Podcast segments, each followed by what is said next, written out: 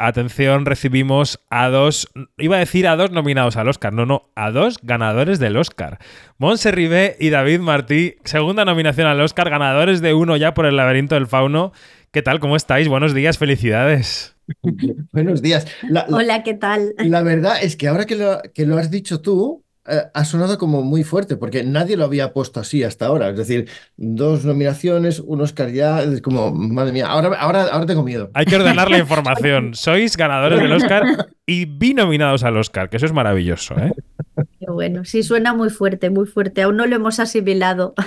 Enseguida voy a abrir la mesa para que mis compañeros, eh, Dani Mantilla, Luis Fernández, os pregunten lo que quieran, pero quiero arrancar yo diciendo... Eh, una carrera como la vuestra, que vamos a decir que está a la mitad porque os queda muchísimo por hacer, eh, ¿habíais soñado alguna vez con ser dobles nominados al Oscar y ganadores de un Oscar? Esto cuando se... Mm, cuando pasa por la cabeza y llega al cuerpo, se somatiza, ¿cómo sentís? ¿Cómo lo digerís? Claro, eh, por ejemplo, el primer, eh, en el laberinto del fauno, la verdad es que ni lo soñábamos porque es como un premio técnico y no, no, puedes soñar igual con un Goya, con, pero Estás en España. Un Oscar, claro, estás en España. No, ah, y, aparte que nosotros somos mitómanos de todo esto y tal, y es como, es, es, es impensable, ¿no? Claro, lo ves como una cosa que, no, que realmente no te puede pasar y, y, tienen además como que juntarse muchos factores, ¿no? Porque a veces puede haber un buen maquillaje,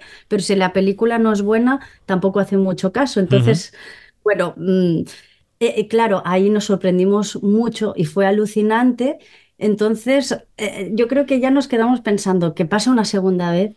Es muy, muy difícil, pero claro, ya se ha abierto una puerta, es decir, se me ha pasado una vez, podría ser que pasara otra, pero la verdad es como que es algo, hace 17 años de eso, y es algo que dices, mm, yo creo que que pase otra vez no va a ser posible. En realidad estuvimos, eh, eh, todo esto de los Oscars, con el funcionamiento que tienen ellos con la academia y en, y en el tema de maquillaje, efectos visuales o sonido, ¿no? Que se hace el bake-off, que es esta cosa de que el short list, las 10 películas van allí, se presentan eh, en 5 o 7 minutos de película y tú sales ahí a la, a la, a la palestra y te, y te hacen preguntas y tal.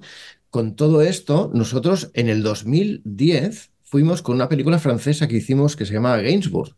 Y esa película tenía todo lo que había que tener para ser nominada. Fantasía, envejecimientos, caracterización de personaje en un personaje famoso, tal. Em, esa película no la había visto nadie absolutamente y no pasó de ahí. Es decir, no, no, no llegó a nominarse porque nadie conocía la película. Entonces, que la película se vea y sea conocida es un factor muy importante. Claro.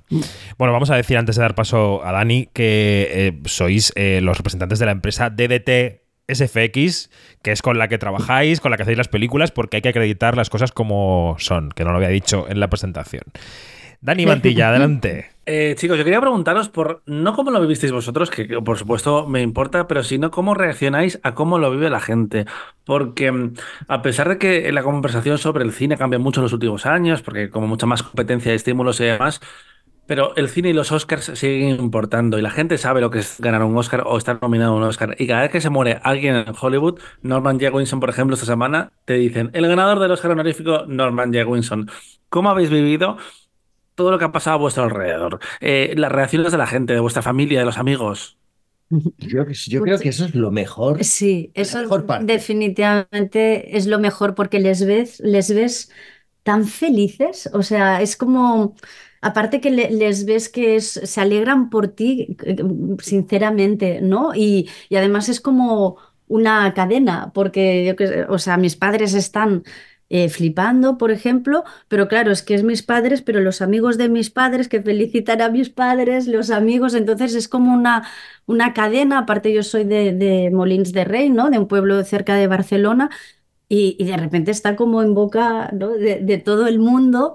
Y, y notas un cariño que, que, es lo que dice David, yo creo que es, es lo mejor, la gente lo vive como, bueno, el, teléfono es que saca humo de yo creo que hace, como mención, eh, lo que sí os diría es que nosotros cada vez que cogemos un avión y volvemos a Barcelona, volvemos a casa, y se abren las últimas puertas, esas que se abren, que ya ves la gente que está esperando a la gente, eso, esas puertas cada vez que se abren, a nosotros nos viene el flashback de cuando se abrieron, cuando volvíamos de, ganar el Oscar, se abrieron y toda la familia y amigos estaban ahí esperándonos. Eso, eso oh. se me, se me, pone la piel de gallina solo de pensarlo, porque aparte no dijimos a nadie que volvíamos, es decir, no había prensa, no había nadie más que familia y amigos, y eso fue Sí, sí, sí, se me, me, me, me, emociona, me, da ganas de llorar, sí, fue súper bonito.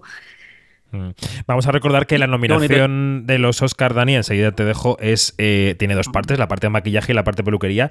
Ellos están por la parte de maquillaje y por la parte de peluquería figura Ana López Pucerbe, que también contiene a Belén López Pucherver, o sea que están ahí las dos, eh, porque es verdad que yo no sé si en las nominaciones eh, hay un máximo de tres en esta categoría, por eso hay tres nombres, o cómo, cómo os presentáis esta nominación. Es, es, muy, es muy extraño esto que ha pasado, que a nosotros nos sabe, nos sabe bastante mal, es un tema, es un tema doloroso, porque claro, es de, Ana Pucherbe es maquillaje, Belén Pucherbe es peluquería y nosotros somos efectos especiales de maquillaje.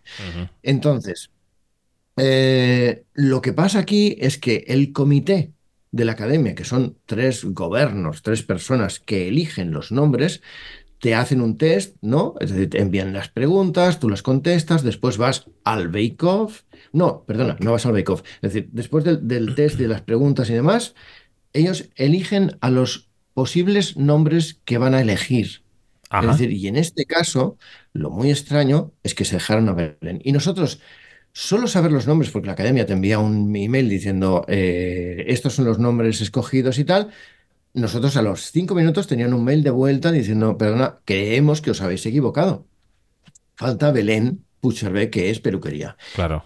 Y la academia, muy, muy académicamente, nunca mejor dicho, eh, dijo que los gobernadores no se equivocaban y que habían elegido los nombres que creían que estaban dentro de la nominación. Qué curioso esto. Yo creo que esto no se había contado, ¿no? Esto es muy, muy curioso. No, no, es que aparte. Esto es un es decir que con todos mis respetos a, los Goya o a los BAFTA, es decir, eh, los primeros eh, británicos o los de aquí, parece un poco con, respeto, ¿eh? pero un poco tómbola, porque a nosotros nadie nos dice nada, nadie nos pregunta nada y este año tienes películas eh, muy dispares en la sección de maquillaje que dices, mm, ¿esto realmente está bien? Yo creo que no, pero ¿quién pregunta algo sobre lo que se hace en cada película? Nadie. Mm. Entonces, esta, esta, es, lo que hace la Academia de Hollywood es tan bestia porque estás meses antes haciendo escrutinio de todas las películas del año en Zooms donde hay 200 y 300 personas, académicos, hablando. Oye, ¿has visto esta película? No, habría que tener en cuenta esta, tal cual. Se van haciendo listados de 180, 90, 30, 25 y después 10 películas. Hmm. Eso en diferentes Zooms. ¿Sabes? Quiero decir que el escrutinio es bestia. La manera de elegir las cosas se lo miran, pero con lupa. Y de repente salió esto. Ya. Dani, adelante. No, eh, es verdad que la academia es muy estricta, no solo en la categoría de mejor maquillaje y peluquería, porque es cierto que si tú miras el historial de nominados no hay más de tres nombres, pero es que hubo un año notorio, en 2007 creo que fue, cuando Beyoncé fue eliminada de la categoría de mejor canción de Dreamgirls porque consideraban que había cuatro nombres y que Beyoncé, mm, por los criterios que tendrá cada rama, porque también son como muy cuadriculados en ese sentido, a pesar de ser Beyoncé, se quedó fuera sin la nominación. Yo quería preguntaros, en ese bake-off del que habéis hablado antes, ¿En qué os centrasteis? Porque tenéis un tiempo limitado para, para vender la, la, candidatura, entre comillas. ¿Cuál creéis que era como lo que tenía que saber la gente para valorar con conciencia la sociedad de la nieve? En, este caso, eh, este año fue diferente, porque por ejemplo, en el año del fauno, eh, siempre pasan siete minutos del clip de la película, un montaje donde se ve más el maquillaje, el trabajo, y luego salías allí y tú explicabas pues lo que creías que tenías que explicar, ¿no? De procesos, de materiales, un, poco todo. Em, y en este, este año ha sido diferente, la verdad que mejor, mm, porque se pasa el clip, pero luego tú sales, ¿no? Que subimos a Ana Pucherbe, eh, David y yo, y ya había unas preguntas por parte del comité preparadas. Entonces ellos... Te esperan ellos ahí con una silla. Sí, te esperan, de subir allí solo. Exacto, ellos ya están como en el escenario y te hacen eh, unas preguntas y tú las contestas y hasta entonces... En, en este caso es mejor porque ya no tienes que pensar qué es mejor decir, ¿no? O mejor explicar porque ellos ya te preguntan lo que quieren preguntar. Es una posición casi. Eh, digo que, es casi una oposición. Tienes que ir a defender la candidatura. bueno, los nervios que pasas, madre mía. Pues yo la primera vez pensé, a mí me da igual que me nominen el Oscar, yo no quiero pasar por esto. Madre mía. Tenemos también por ahí a Luis Fernández, que seguro que tiene alguna pregunta para vosotros. Sí, bueno, yo primero quería comentarles que yo en 2012, acabando la carrera, yo di por hecho que lo imposible eh, iba a tener esa nominación a Mejor Maquillaje y Peluquería y a Mejores Efectos Visuales. Yo a la película le daba todas las nominaciones del mundo en mi mente, porque no sabía cómo funcionaba esta industria en aquel momento, terminando la carrera. Y, ese es un poco mi imperio romano en el que pienso cada día de cómo esas nominaciones nunca llegaron a, producirse. Pero mm. eh, lo que me interesa ahora eh, con esta conversación que estamos teniendo es cómo veis a, vuestro, a vuestra competencia en la categoría, porque hay propuestas un poco más clásicas, como pueden ser Maestro, eh, Oppenheimer o Golda, que tienen un poco una misma línea del biopic, con estos envejecimientos y demás, algo un poco más diferente, como es Pobres Criaturas, y después está La Sociedad de Nieve. ¿Cómo veis la categoría? ¿Qué es lo que, cree, lo que creéis que puede llevar a los votantes de los Oscar a que se posicionen con vosotros? Uf, es decir, la verdad es que es buena pregunta. ¿eh? eh la mm. verdad es que la oposición, digámoslo así, que, que, para nosotros todos son amigos, em, es muy fuerte, pero que muy fuerte. Aparte, tengamos en cuenta que eh, para los, para, por lo menos para la, gente de maquillaje, maestro es realmente una obra maestra del maquillaje. Es decir, es una, no es solo un envejecimiento, es una caracterización de personaje que conlleva muchas cosas y que está durante toda la película delante de cámara. Entonces, eso para nosotros es muy difícil. Kazu, eh, Kazuhiro, el japonés que ha hecho esto, es un dios para todos. Mm. Un dios de la perfección. Es decir, a veces incluso demasiado perfecto. Eh, y yo creo, yo, mira, si, si yo ahora no estoy, es decir, sin estar nominado, yo las nominaciones las vería así. Maestro, primera opción. Uh, Things como segunda. La Sociedad de la Nieve, tercera. Es decir, para, para, para, para lo que yo veo, ¿eh? Pero ahora, predecir lo que todos los votantes van a, van a decir, eso es, es impredecible, porque nosotros, por ejemplo, eh, cuando, mira, cuando estábamos con, con, con el fauno, también estaba Casu con una película que se llamaba Click, una película bastante desastrosa, eh, de Adam Sandler. Y, y, claro, estaba ahí Casu, estaban los de Apocalipto. En ese año, en 2007, eran tres, tres películas nominadas. Eh, y, después estábamos nosotros. Y, bueno, la gente se decantó, yo creo, por la, por la originalidad, más que por la cantidad de maquillaje que tenía Apocalipto, o por la calidad de los envejecimientos y, tal que tenía Click, ¿no? Entonces ganó. Pero es que yo siempre me pongo en, el, en, la, en, en, mente de, por ejemplo, cuando a nosotros nos dicen mejor edición de sonido. Claro. Digo, no tengo ni la más mínima idea. Todo me parece genial. Entonces, como que tienes que votar un poco a dedillo. Entonces, yo me imagino, yo qué sé, a, a, Bradley Cooper afeitándose en casa y, y, su pareja diciéndole, oye, ¿qué votamos de tal? Y pues, pues no sé, pues aquello, no, tal. Como, como mucho más casual de lo que, de lo que debería ser en este caso de, de premios de este tipo, ¿no? Eso, no sé, no, la verdad es que la predicción es difícil en este caso. Em, J. Bayona se ha pasado toda esta campaña intensísima de premios hablando de vuestra profesionalidad, de vuestra minuciosidad, ¿no?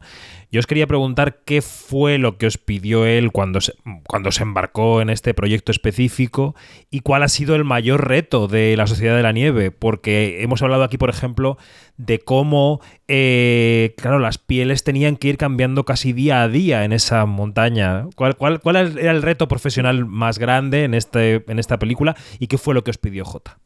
Aquí tendríamos que diferenciar el, el, o sea, es un trabajo de equipo pero diferenciar el trabajo de Ana, ¿no? que, que, es eh, maquillaje, por decirlo así, estético, y el nuestro que es maquillaje protésico, ¿no? Y ficticios y tal. Entonces, eh, para contestar a, lo de las texturas de piel y, todos estos cambios, ¿no? que se les veía como más fríos, más morenos, más demacrados, tal, realmente debería eh, contestar eh, Ana, ¿no? porque es como más su trabajo. Pero, es un trabajo eh, conjunto también, ¿no, eh, en el sentido de que, de que vais a la par todo el tiempo. Sí. Ah, eh, sobre todo al principio, ¿no? Cuando llegamos ahí el 2 de mm. enero del 22, lo que empezamos haciendo fue eh, todo lo que eran las heridas, porque nosotros empezamos cronológicamente desde el, que haya el accidente y entonces todos salen con ojos hinchados, cosas rotas, cortes, tal. Mm. Todo eso es más nuestro trabajo. Mm. Después, durante la velocidad de crucero, pues llamar de alguna manera, de que la película va ya más despacio, ya no hay tanta, tanta cosa bestia, es Ana, ¿no? Y nosotros en pequeñas cosas, ¿no?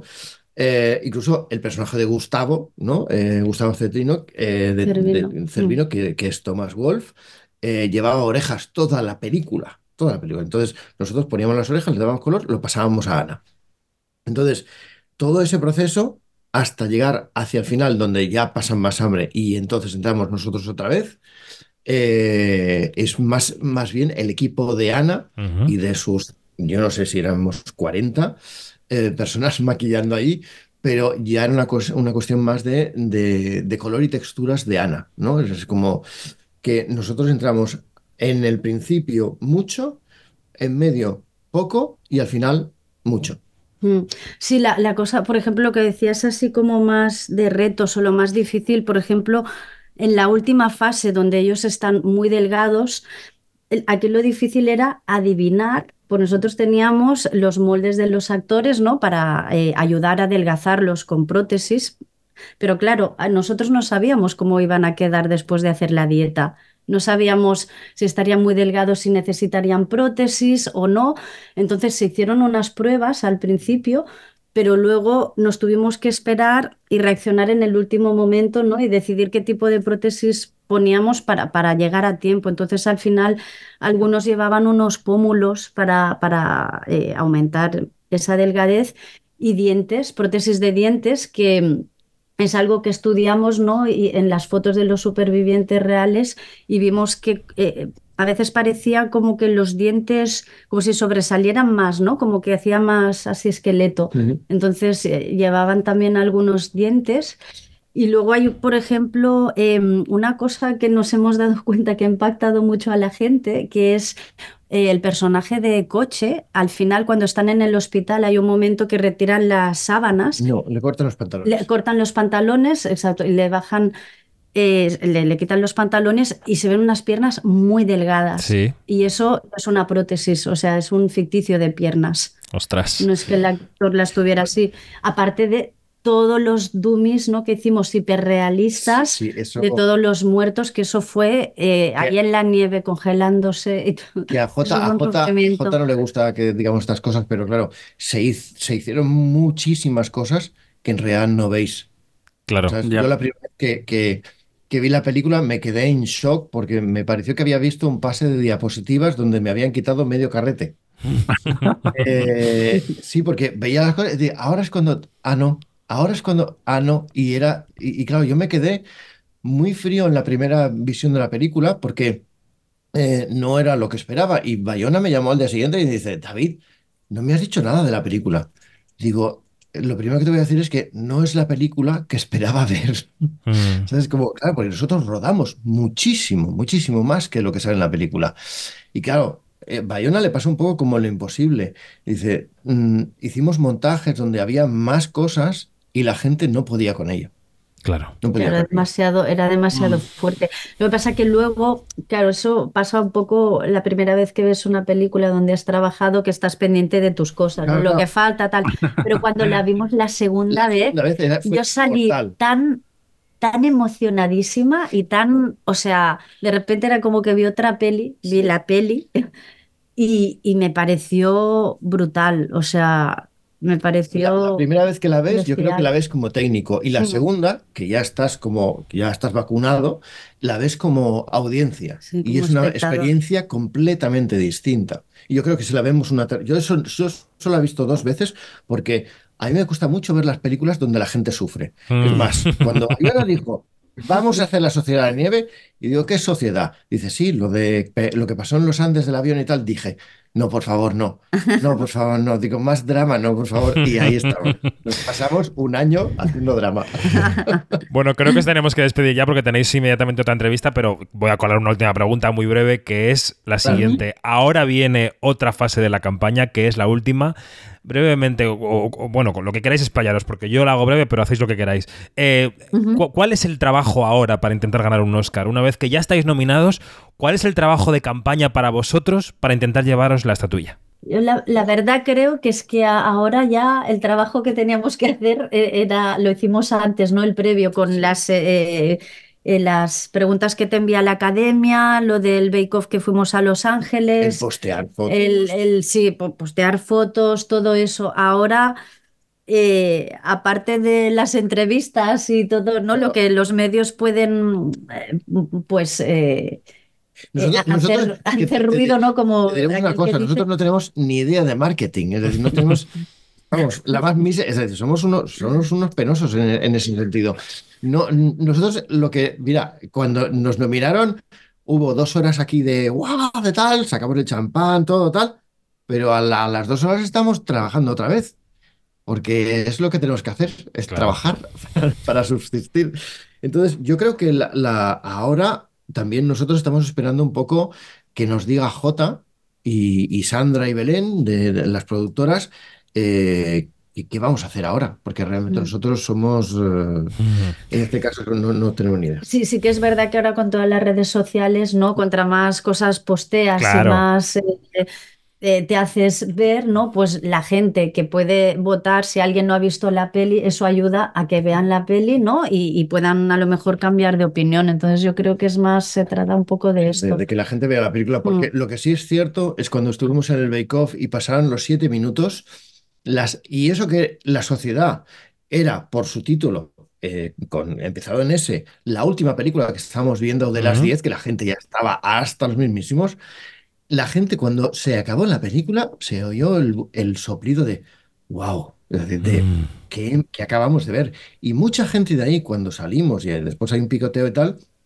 dijeron, nos quedan dos días para las votaciones y no había visto la película pero viendo este clip la voy a ver hoy, esta noche mismo. Qué guay. Porque es brutal. Hmm. Qué guay.